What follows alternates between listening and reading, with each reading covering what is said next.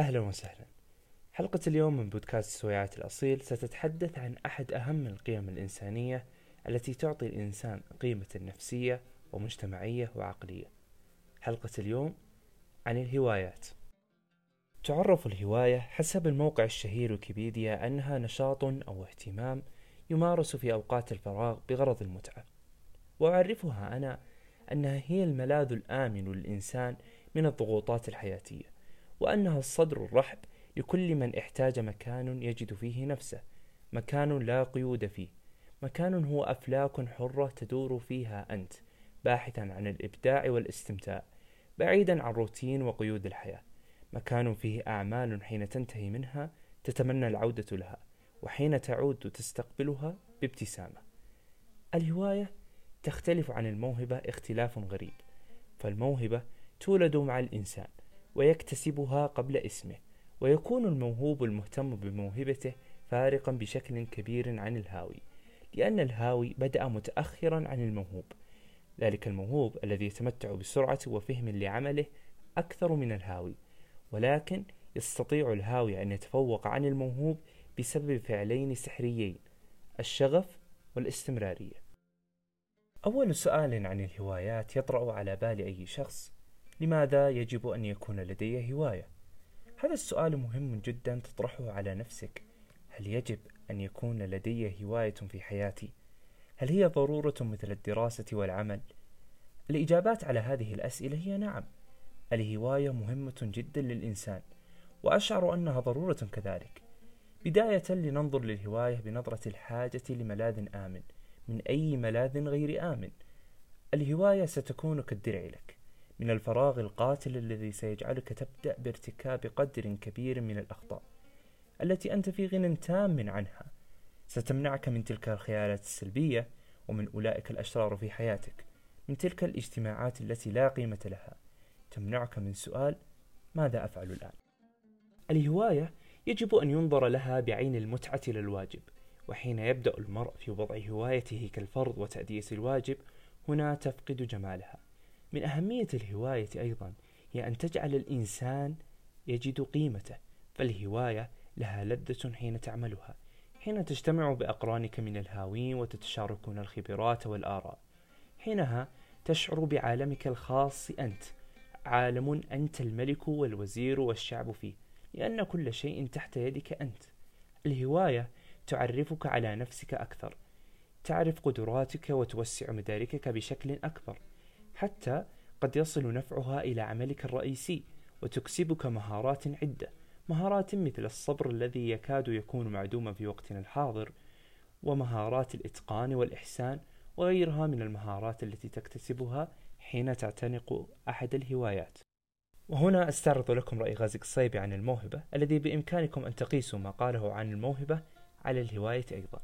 لا يتنكر الإنسان لموهبته، لأنه إذا تنكر الإنسان لموهبته باسم الوظيفة وباسم الضغوط الاجتماعية وباسم المسؤولية يكون قد تخلى عن أثمن شيء لديه، عن الشيء الوحيد الذي سوف يذكره التاريخ.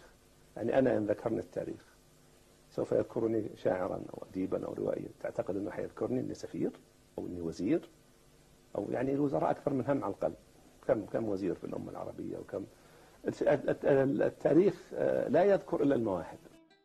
يأتي هنا سؤال: كيف أجد هوايتي؟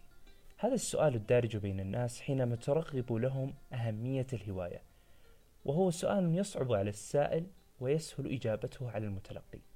الجميل بالموضوع أن له عدة إجابات، خذ منها ما تشاء. أولا التجربة، أول إجابة وأكثرها منطقية وسهولة.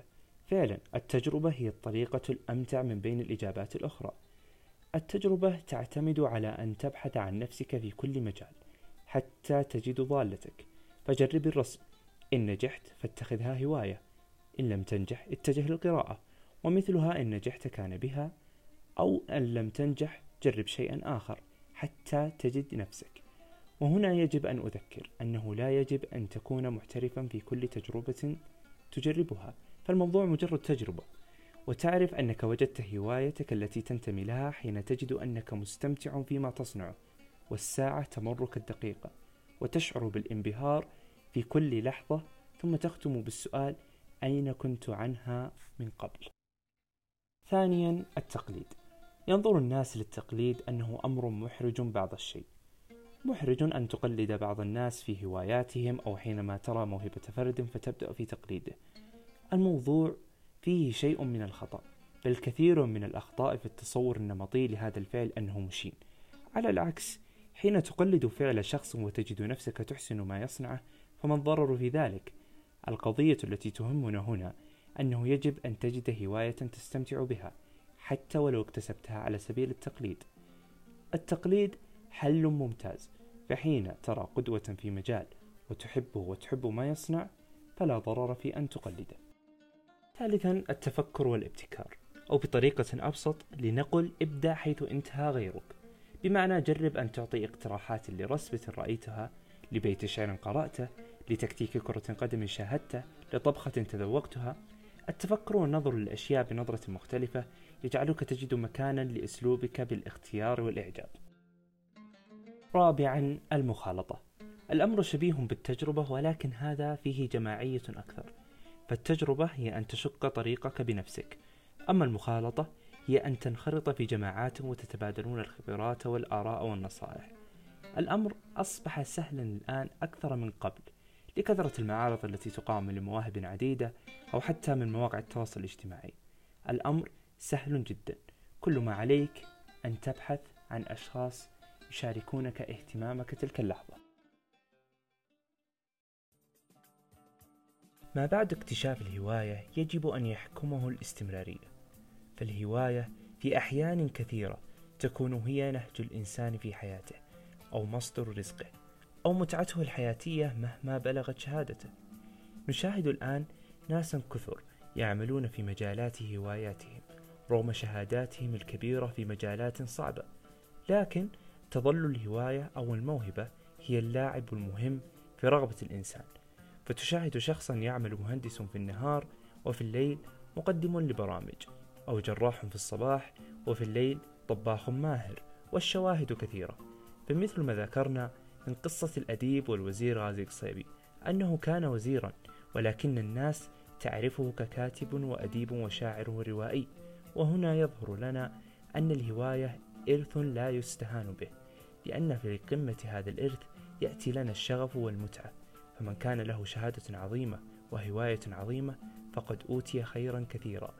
والهواية لا تقتصر بالضرورة هنا على العمل اليدوي، فمتابعة الأفلام وتحليلها هواية، والألعاب الإلكترونية واقتناؤها هواية، وغيرها الكثير.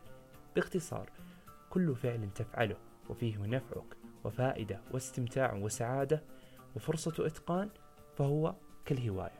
ختاما، الهوايات منافع كثيرة، ذكرت بعضها وغفلت عن بعضها، إلا أن وجودها محمود، وانعدامها لا يجعلك شخصا فارغا، على العكس تماما، فلكل مرء سنته بالحياة ونهجه الذي يتخذه في حياته، ولكن رغبت أن أرغب الناس فيها لما فيها من النفع والاستمتاع، فالمرء منا في هذا الزمن أصبح بحاجة ماسة لما يروح به عن نفسه، فاتخذ لك هواية اليوم تذهب عنك اتباع الهوى، ولتكن هي هويتك للناس غدا.